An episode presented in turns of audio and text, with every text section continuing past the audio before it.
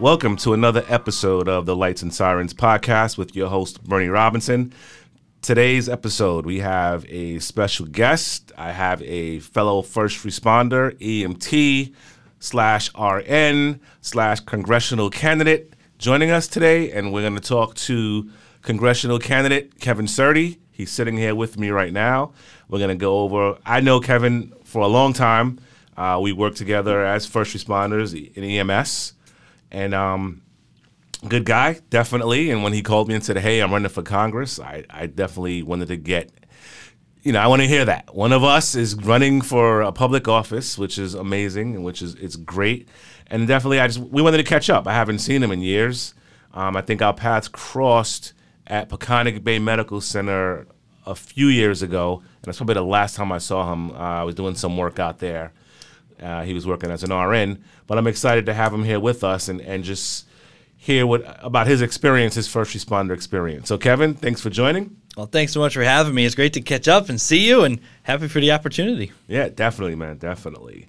So let's start. Um, talk about you know your EMS career. How did you get involved in EMS? So it was kind of by accident. Uh, I was 14 years old, and my dad had a friend that was working with the Glendale Volunteer Ambulance Corps. And I said, Why don't you go down for one of their youth corps meetings? Uh, they had once a week meetings. I said, All right, I'll go check this out. I really had nothing else to do. Uh, so went down there. Uh, right into the Glendale Volunteer headquarters and met with their youth corps, the youth corps president. I saw their EMTs, and I was just blown away. Um, it was one of those places where you feel like you're in the right place for the right time and we went over some basic first aid and I got to meet the team and we learned how to put people on a backboard. And I think what really sealed the deal for me is that they gave me a ride home in the ambulance. Yeah, and that was the first time I had ever been in one. And to really like, you know step in there and see the inside of 911, see the inside of first responders, uh, I was hooked from that first meeting. Uh, and I was a member of that youth corps for uh, up until I was 18 years old. So I started at 14 and we did programs such as uh, leaf cleaning in the community, uh, helping elderly people that couldn't uh, clean their leaves. We did the same thing with snow. Uh, we partnered with uh, the 104th uh, Police Precinct with NYPD and helping clean up graffiti, just making the town look nicer as well. And all the while, we got first aid training. You know, we learned how to, um, you know, bleeding control, orthopedics, and fractures and trauma. And at a young kid, at 14, that's experience that I had never had before. Uh, 16 years old, uh, became a certified first responder. So the volunteer ambulance corps sponsored you through the class, uh, and that's the same certification the firefighters have for FDNY. Uh, so went through and you learned, um, you know, oxygen and cardiac, respiratory, you know, really that head to toe assessment. And when you're 16, if you had your certified first responder card, you were able to ride the ambulance now and respond to calls. So I've been on an I'm 34 now, and I've been on an ambulance since I was 16.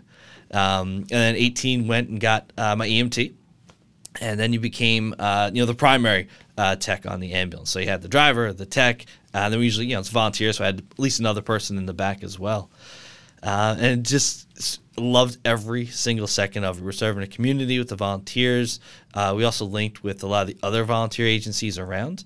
And then I was lucky enough while I was in college and I got a job with Northwell uh, working for you know the voluntary New York City 911 system, and you know people call 911 and we'd respond, and it was a career I had all through nursing school, and it was a fantastic experience. I wouldn't give it up for anything. Wow. So yeah, you talked about that you were an EMT. So you're working as an EMT and you're going to nursing school. Is that full time? That was a full time nursing school and worked per diem as an EMT, right. uh, but really full time hours, uh, which was great. Worked out of uh, Forest Hills and LIJ hospitals. Man, all right. So, how did that work out for your work life balance? Because that seems to be a big uh, issue right now in our field. Uh, work life balance is something I think we're all striving to achieve, and I'd love to find someone that really found it. Yeah, somebody uh, that mastered it, right? Seriously, write that book, please. Uh, yeah, it was a great partnership being an EMT and uh, going to nursing school. So I was uh, nursing school at Molloy College full time, and I was able to work at you know a really flexible schedule with Northwell. They're great scheduling around the nursing schedule. I work primarily on the weekends, and I'd work either overnight shifts or day shifts for 12 hours. And it's just continual study. So everything that you're learning in nursing school, I'm seeing this when I respond to 911 calls. You know, you're working Right. on a patient that's having chest pain. You know, we're learning about cardiology in nursing school, so I was able to combine the two, and it really enhanced all my learning uh, to see it first in real life what this looks like, and then in the books at school as well. Yeah, that's great, and that's one of the good things about EMS. I always say is that you can. It's a great foundation for a lot of different pathways you want to take career wise. So I've seen EMTs go to law school, become doc, you know, go to medical school, go to nursing school, go, you know, go into law enforcement. It's it's just definitely a great foundation, and even the medical schools now, right? Like Hofstra University, They start. their first year medical students. They go through EMS training. They're all becoming EMTs their first year, and then they do, you know, they ride on the ambulance with our uh, EMTs and medics at Northwell. So, you know, it's a great foundation, absolutely. I, I want to get to this a little later, but it's I guess apparently it's a foundation for politics too. So we'll get, we'll uh, we'll get to that in a, in a little bit. But something you said before, um, you mentioned the youth corps, mm-hmm. and you know, with recruitment right now being as tough as it is, I don't know if you know the EMS industry as a whole, even you know, it's they're going we're going through a, a, a, I don't want to say a crisis, but a, I guess a drought. is a shortage of you know available employees you know that want to work in this field, and we just can't seem to get them out there fast enough to get you know into the ambulances and, and get employed with us. So, how important is it? You know, being that you started in the youth corps, do you think that's a great place to start? Because one of the things I've been talking to some people about is start young, start pipeline programs, start you know youth programs. Our, our my department we have an explorers program that we mentor high school students and try to steer them into the medical field. if Not specifically EMS, but it's a big part of it. But how important do you think that is? I think if you can hit the youth early uh, with this EMS piece and letting them know, you know, there's options out there. There's a fantastic career you can have in medicine, whether it's EMS, nursing, physician, whatever it's going to be. Uh, you know, I think a lot of attention gets toward you know other first responders. Like you know, all kids want they know about being a fireman, they know about being a cop, and uh, or a doctor. But really, you know, how many do you think they want to be an EMT or paramedic if it's not in their family? Like they don't see this. Um, so I think being involved it early on, hey, this is an option. This is a place where you can learn life saving skills, and that's one of the things that really drew me to EMS. Was I always wanted to be the person that knew what to do. Right, you're at a party, you're at an event, and somebody goes down. I always felt like I needed to know what to do so I can try to help that person. And I've always felt that responsibility. EMS gave that to me. Uh, not only does it give you the knowledge to help people out, it gives you a sense of community service. It gives you a, a really a sense of who you want to be as a person. Because if you're a young age, you know, 14, 16 years old, you're very impressionable at that spot. And if we can show, hey, this is a world of, it's not just the medicine piece, but it's caring for your neighbors. You know, people call 911 at the worst part of their lives you show up. They called you, and you're there to be that calming presence, to hold their hand, to really, you know, say, listen, it's going to be okay. Or if it's not going to be okay, let them know that also, but that I'm here to help you. I'm with you. I'm not going anywhere. And that translates to almost everything else in your life. You know, no matter what you do, that core training really, you know, sinks in. If we can get that at a young age through youth corps, I mentioned that we did. It wasn't only medicine. The youth corps. We did. We cleaned up leaves. We shoveled snow. We cleaned graffiti. You know, as that person that you want to grow up to be that community servant, that you know person that doesn't just stop. You know, when the clock ends at work, they're always looking to do extra. Um, you know, it's great to the youth to let them know, hey, this is EMS. There is a fantastic career path with it, whether you go FDNY in the city career or if you you know just do it as a volunteer and you do other things. But it's a great starting spot uh, for youth, I think. Definitely. And you mentioned in the family, like, like for me, I would not be in EMS if my father was in EMS. You know, he he was um, he's a retired lieutenant with FDNY, and that's the only reason I got into this field is because he made me. Otherwise, I would have not known how to get you know in EMS whatsoever. So that's very important. Just access. Yeah, we had lucky. We had it was a family friend that said, "Hey, come down for a meeting." And if it wasn't for that, I wouldn't be here today. Right, and, and how many people on our job, their dads or their, you know, their generations in EMS or PDE, you know, law enforcement or whatever. It's it's kind of like that. So yeah, no, that's great. Can you describe, I guess, your overall ex- experience working as a first responder? What would you say overall? You, I guess you kind of touched on that, but expound on that a little bit, like your overall experience as a first responder. I would say it's probably one of the most humbling experiences I've ever had in my life. You know, being that person that, well, again, when someone's in that dire part, you know, they think they're dying or they're hurt and they dial 911 to be the person that responds, that responsibility. Um, you know, it makes you grow up fast. You know, I started this when I was 14, 16 years old, and I'm responding to some life altering experience. And it was such a humbling place to be the person to help, to hold the hand, to really, you know, be that person that's responding to them. And I remember one of my first calls uh, when I was working 911 uh, for Northwell. And I remember responding, oh, well, you know, if anything happens, I, I could always call 911 for help. And I realized, wait a minute, I'm 911. And I remember that very distinctly, realizing I am 911. I am that emergency response. And it really sat me back said, wow, you know, everything I've done up to this point has prepared me for this the training, the knowledge. And it's such a humbling experience to be that person that when someone calls for help, they know you're coming no matter what. Yeah, I never looked at it like that, but that's pretty deep. I am 911. Yeah, so, it was. Yeah. It's uh, you know definitely keeps me calm and not only in medical emergencies, but if you look at the training as a first responder, and the stuff that we see on the outside, it, not everyone sees that. Not everybody hears about the things that we see, and it really puts life in perspective for you. It makes you calm in almost any scenario. Uh, it teaches you how to be present you know, we can always dwell on the past, we can look to the future, but just take life for what it is. Don't take it for granted. You know, tell the people that you love you love them because we know how many times, you know, someone walks out the door, that's the last time you see them. And it really gives you that perspective of cherish life, cherish your loved ones. Um, you know, if you want to go do something, go do it. And it's really that place of being calm in an emergency, if anything else is stressful in life, it teaches you as a first responder how to kind of put it through an assessment, right? What's the most important thing I have to do right now? What's the secondary thing I have to do? Yep. And it, it, it filters through everything else, not just medicine, which is great. Yeah, definitely. And, and speaking of, I guess, staying calm in a, in a, in a tough situation, you recently had a situation, I guess, where you, you had to stay a little calm, and uh, you want to tell us about that? Uh, yeah. So uh, Friday night, uh, we gave birth, or my wife gave birth to our third baby. Uh, so now we have two bo- uh, two girls and a boy. Emma, Excellent. Ben, and Molly just joined us six days ago. Congratulations! Thank you, thank you. It's it's one of the greatest gifts in the world, and you know, to have your baby come out right near Father's Day, you can't yeah. ask for a better Father's Day present. Um, yeah, I remember my wife, you know, said, you know, my water broke. And I said, okay. And of course, you go right into husband mode, but you also go into ER nurse, first responder mode at the same time. So I think I got my clothes on in about three seconds.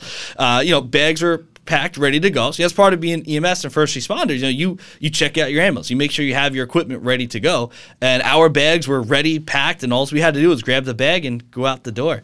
Um, you know, water broke, and I asked, you know, you having any contractions? And she, she said, yes. I said, okay, this is a third kid. This baby's coming out like a slip and slide. Uh, so we need to go now.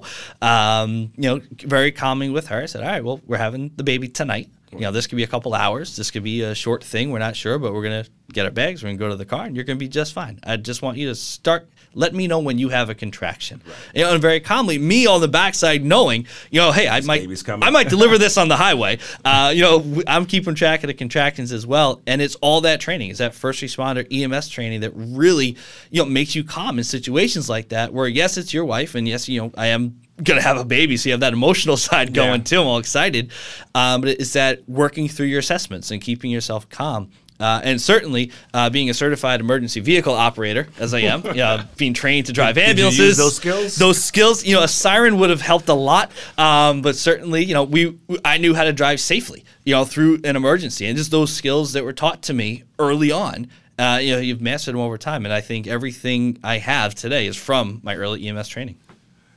Definitely, definitely, and congrats again on, on the newborn. Thank Absolutely. you. She actually sleeps. So it's wow. the best baby that we've had.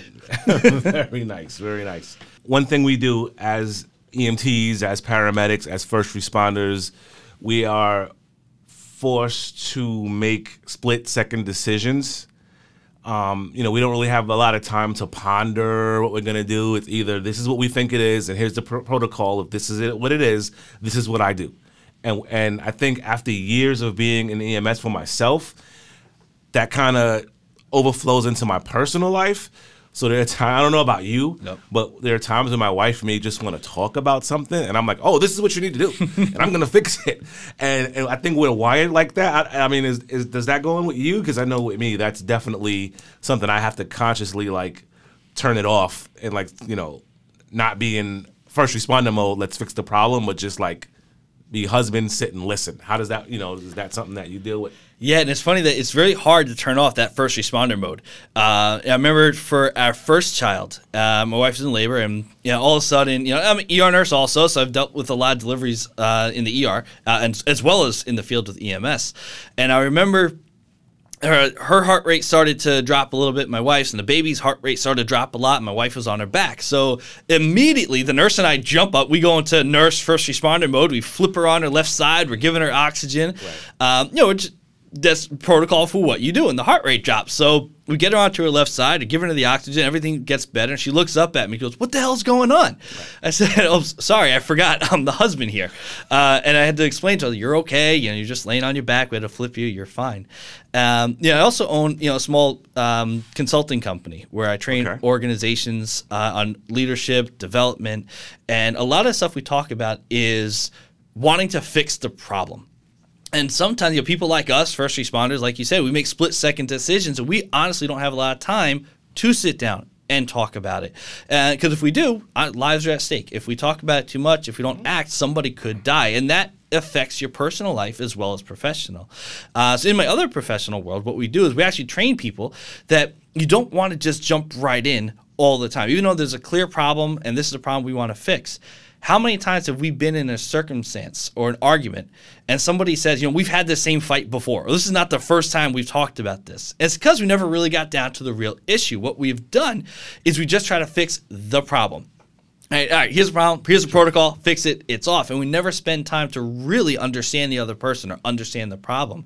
Uh, so I do teach techniques on how you work through that. You know, you commit to the other person. Let them know, yeah, you know, it seems like we're fighting for different things, or let's. I'm here with you to resolve this. And then we really seek to understand, you know, what their purpose is. You know, a lot of people will fight over, you know, what they think they want. And we ask the other person, well, why is it you want that? Like, what's your reasoning behind it? And until we can understand the full reasoning, sometimes it's hard to really fix the problem. Uh, so in my professional life as a consultant now, teaching you know organizational leadership and success and communications, that has also come into my EMS first responder world too, where you're asking patients, I I know you're here because your belly hurts. What are you afraid of? Like, what do you really think it is? To kind of put them more at ease, because you know WebMD is out there, and you have a lot of patients who are thinking, you know, this could be this could be it. You know, this could be the cancer, or the heart attack, and I'm really scared. And now knowing that other side of seeking to understand why they're really here, why why'd you really call 911? Uh, and it comes down to the I, I was scared. You know, every 911 call we have, every patient that comes into the ER, they were scared at some point in the day and said, I'm coming to the ER or I'm scared, I'm calling 911. And we can be those people to say, I'm here. I have you. It's going to be okay.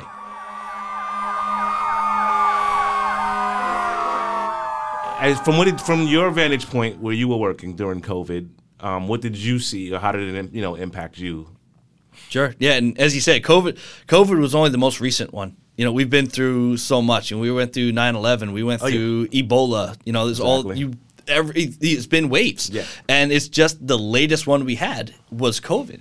Uh, so in COVID, I was working in the ER and the ICUs. Uh, I was right up close to patients that had COVID. Uh, these intubated patients. It was uh, something that we've never dealt with before. You know, this was a virus that we didn't know much about. This was we didn't know how it was transmitted.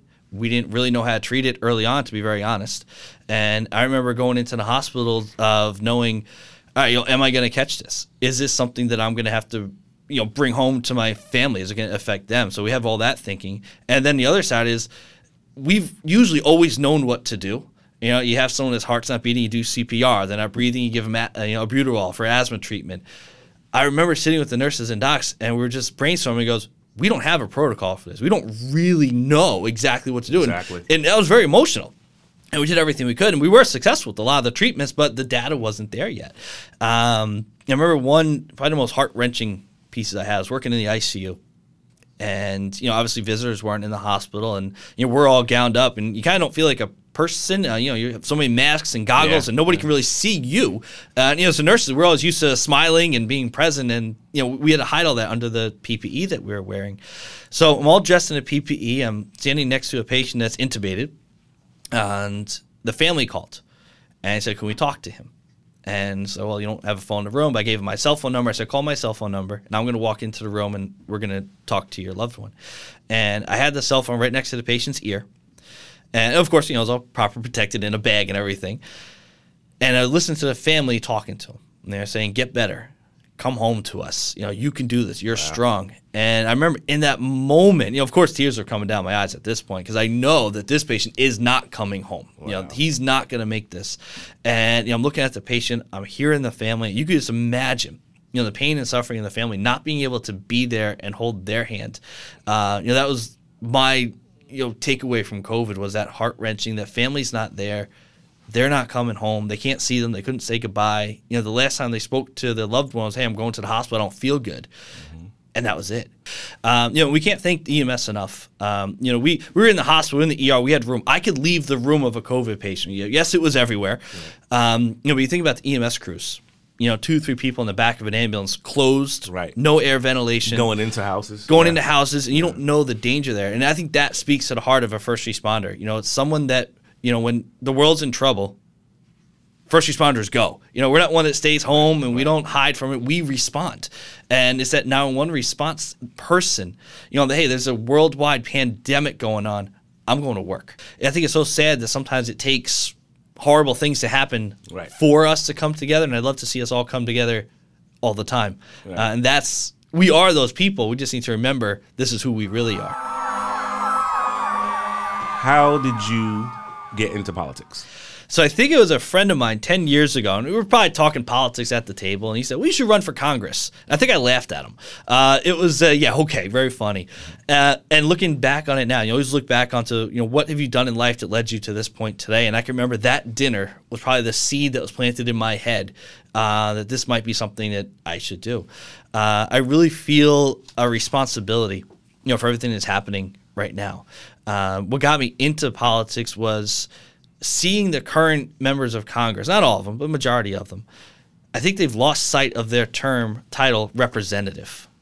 Now, as you're a congressman, your title is representative, and I feel the majority of them are just representing themselves or they're representing themselves to get reelected, and they've lost sight of the people in the community and really representing the people that elected them, that voted for them. And if they've been in politics for so long, you know, 6, 20, 30 years, you lose sight of the people.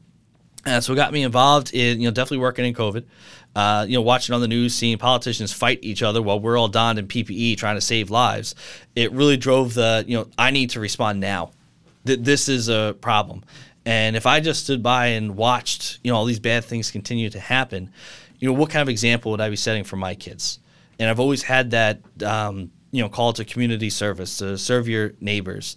And when you see something wrong, you need to stand up. You need to go, and that's that first responder in me, where you know you see something wrong, you go in, uh, and that was my um, you know first initial thought to run for Congress was, I think representation has completely been lost, and we need to bring back what a real representative could be. And as a ER nurse, a former EMT, uh, small business owner, you know that real compassionate, holistic approach that I give to my patients. You know, I don't care what you know race, sex, gender, political views you have. You come to my ear, I'm going to try to save your life with every you know possible thing I can, and that's the same kind of mentality I'm going to bring into Congress. You know, I represent the entire district. Everybody that's in the district would have a voice uh, with me. Excellent. So something you said when um, I guess what inspired you was that one person just saying that little blurb. You should run for Congress, right? And I, I, one thing I always say, uh, you know, is that our words have weight, and you can use words to encourage somebody, or you can use words to destroy and build somebody down. And that same person could have easily just said, "Oh, you know, you're a jackass," and, and you know, and just walked away. But instead, they just dropped a little, "Hey, you should run for Congress," and that kind of sparked the seed. That's a great, you know, I guess testament to to that whole concept of using your word. Your words do have power, even just you know, you never know how you're going to inspire or encourage somebody with something you could say. You know, Right. and that, that's pretty that's pretty cool. Kudos to that person. Yeah, Absolutely. Yeah, and that same person, I'll- you know, asked me now that they know I'm running for Congress. Well, why don't you run for something local, like smaller? Um, And I said, well, you know, I looked at that, um, but really, where I feel the problem is is Congress, Okay. and that's where I need to respond. You know, I think you know. In the local community, I think we're doing okay. Mm-hmm. I think where the real issue is is where they need you know a first responder to come help them out is Congress. Wow. So clearly, yeah, this is definitely, I guess, an uphill battle, right? You're a, new guy to the political Mm-hmm. arena. You're running for Congress. Where exactly? What district? Um, what area? Yeah, so the, the best part is I'm not a politician, uh, and that's what I think politics needs right now. I think we've had enough of the career politicians fighting for you know Democrat or Republican, and I think you need someone to fight for just the people.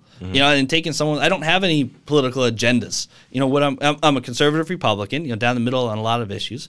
Um, I lean right a bit on economic issues, and what I really want to do is show people that I'm going to respond, you know, to you. I'm going to help you out, and you're going to be the voice in the district. And the district is New York 3 Uh, it covers Suffolk, Nassau, and Queens. Uh, one of the great parts about it too is most of the Northwell hospitals are in the New York Third District. We have uh, Manhasset, LIJ, Syosset, Plainview, Glen Cove. Right. Uh, you know, being a Northwell employee, you know, from EMS to nursing and administration. I was a manager of LIJ's emergency department for a bit. Uh, you know, I understand the healthcare system, uh, and I've also responded and treated the families of the third district. You know, people have called 911. I've come Yeah. to their houses. Uh, I also was an infusion nurse for a little bit. Okay. Uh, where I'd go to patients' houses and infuse chemotherapy and IV antibiotics and patients that weren't in the hospital but needed care at home. Uh, and those are all people of you know the third district. I've been in their homes. I've cared for them in the emergency departments, uh, and now I'm going to move forward and care for them in Congress. Excellent. You're a first responder, EMT, RN, dad, uh, running for Congress. In one of the your district covered is covered or covers the area that is covered by the largest health system in in the Northeast, basically, right? And one of the big issues that that's a, that's out right now, especially after COVID, post COVID, is issues of healthcare disparities and, and the differences in, in care. Is that something that you know? What can we do to address that? You know, as far as on a political scale, what can how can we attack that? So obviously, as the nurse and former EMT, healthcare is one of my largest platforms uh, that I'm going to be running on. And I think to fix healthcare, you kind of have to know what healthcare is. You have to be on the inside of it. Um, one of my biggest things I want to address is mental health, where I don't think we're doing enough for them. Uh, where I've seen in the emergency departments, uh, kids have been in the ERs for six days waiting for psychiatric care because they don't have the uh, outpatient care or there's not another facility to send them to. Uh, so one of the things we're going to partner on is the mental health care. We need to provide more care for them, and not only the patients that have mental health illnesses, but also you know first responders that are going through stuff. You know, being that awareness, you know, police suicide is up. You know, PTSD is coming right around the corner for everyone that's been through COVID. Um, so mental health uh, facilities, mental health training for our first responders as well. Uh, we need to fund them and give them more education, you know, how to handle these mental health emergencies. They have great training so far. Uh, we just do more with it. Um, there's also a link between mental health and our drug and alcohol epidemics that are going on. Um, I have a proven record in the health system working with uh, SBIRT, right? Ch- Teaching patients, you know, there's other options besides alcohol and giving them alcohol treatments with brief interventions and treatment for Dr. them. Kapoor and his team. Dr. Kapoor, I've worked with them uh, a lot. Uh, we actually enrolled the program at a couple hospitals I was in. Uh, also, early uh, drug identifications as well. Um, so, attacking, uh, you know, treating mental health, increasing facilities for them, and being able to have conversations with you know, healthcare executives, healthcare you know providers. As a healthcare provider myself, as a nurse, I understand. Right, and I've seen this firsthand of what happens to the patients and the families when they don't get the care because they keep coming right back to the emergency department because they're not getting enough care on the outside. Uh, so, as a congressman, I would be able to sit down, speak with uh, you know the local leaders, and come up with a better plan of how to address mental health on the outpatient side as well as inpatient as well. As a nurse, though, I do feel that everyone should be able to entitled to health care. You know, as an ER nurse, you know, I feel like if your child's not breathing, we shouldn't be talking about money at this point. We shouldn't be talking about, oh, I can't afford this medicine, right. so I'm not bringing my kid. That I'm not for. Uh, and that is where I want to address healthcare on accountability for the pricing of uh, certain items. So if you're diabetic, it is ridiculous the price of insulin that you have to afford. And if you're a lower income family, you should not have to decide that I can't take this dose because I can't afford the next one. If you're a diabetic, you can't miss your insulin doses. Right? And then it, if you think about it, right, if this patient isn't getting all the medication they need, they come to the hospital, and that's a very costly visit because there's a lot more treatment that needs to be done. It's cheaper for healthcare and all if we get the, the insulin at a cheaper price and it can handle it outpatient and it doesn't have the cost of all these, you know, lengthy hospital stays, increased medications. Uh, so I want to uh, talk with drug companies, talk with hospitals, talk with the um, my fellow members in Congress to really address the pricing on a lot of our treatments and medications. Uh, you know, thankfully, you know, people that have you know problems with drugs, we give Narcan away for free. You know, people that have addictions, you know, thank God we can save their lives. They can come get it at the hospital, they can get it other places where families can hold on to this, give them Narcan and save them. It's a wonderful program. Why can't we also do that with EpiPens? You know, we see how many patients that, you know, young, and you talk about disparities yeah. in healthcare, they have a peanut allergy, you can't afford an EpiPen. Eight hundred dollars. Yeah, and it's not even if you take a peanut. Someone next to you could be eating a peanut and cause that life-threatening reaction. So families should not have to worry about spending eight hundred dollars sometimes on an EpiPen. Uh, so those are the things I would work on, lowering the cost of some of these life-saving medications. Uh, probably the first two we look at would be um, you know EpiPens and insulin and just do accountability. Um, but no matter where you're from, where you're at in life, you need to be able to come to an emergency department and seek care. And that's what emergency departments do. You know, we never turn away anybody. Uh, so also work with opening, you know, clinics, uh, extra outpatient care centers. And I think we need to do a little bit more on the outpatient side than inpatient. We've seen Northwell make a great move on that, you know, moving care outside of the hospital because not everything needs a hospital. Uh, you have telemedicine you know, we have paramedics going to the houses that can handle the issues rather than come to the emergency department. Uh, we now have ambulances that have CAT scans in them, right? We can determine if we are having a stroke before we even get to the ER. So a big push for more community health care. Uh, again, it's not Medicare for all. It's not, you know, United Healthcare that everyone just gets uh, free health care. I think there does need to be good programs for, um, you know, some capitalism in there as well, but with the understanding of, you know, we shouldn't turn people away and medicine should not be so expensive that parents have to make decisions on can I get this operation? Should I take this medicine? And and I'm going a little long here, but I had a, fr- had a friend tell me that they had a group of moms. And you know they're teen moms, and you know they had their babies. Uh, you know that's nothing easy to do, and you know, all the kudos to them for being able to do that and having the child. And the group of moms got together and shared antibiotics because not one of them could afford it on their own. Wow! And you know, it broke my heart to hear something. Like, these are nurses you know, they, well, they were starting their career. Now they're nurses. Mm-hmm. And to make that decision, you know, it's one of the most unsafe things you could do is take other people's medicines. But to have to decide that, to give your child an antibiotic, you know, that's things that we need to address in Congress. We're one of the richest countries in the world. The fact that we can't give our kids medicine is beyond me. Um, you know, people, uh, you still need to pay for it, just not at the level uh, that we're charging right now. Wow, that's uh, yeah, it's that's a lot to take in. That's a that's that's a lot to tackle definitely a lot to tackle. But, and um, I think you know no other person could tackle that like I could because I'm on the inside. I know this. I've been through the hospitals. I've been through EMS. I understand. I have a graduate degree in business. Mm-hmm. I've been in administration, so I understand the finance side of healthcare as well as the healthcare side of healthcare. And that expertise, uh, not a lot of people have that in Congress, and that's something where I can really you know bring my constituents of the third district, New York, and the country uh, to really make a push to improve healthcare all around. And you shouldn't, like you said, medical decisions should not be dependent upon money. Kevin Surdi, running for Congress, District 3. District 3, Suffolk, Nassau, and Queens County.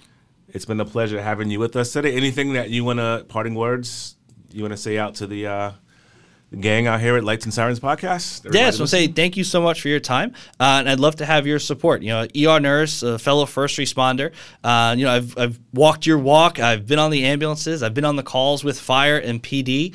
Uh, I've seen how things happen in real time. I've seen it happen on the streets. I've seen it happen in the ERs. So, you know, sending me to Congress uh, is certainly a benefit to healthcare and first responders. So I'm very much looking forward to your support and looking forward to hearing you. Uh, if you don't like my Facebook page, Kevin. Surdi, S U R D I. Uh, you know, put some links on the podcast as well and take a look and feel free to contact me. Awesome. Once again, thanks for joining us, Kevin. Thanks so much, Brian. It's great catching up to you. Same here. All right.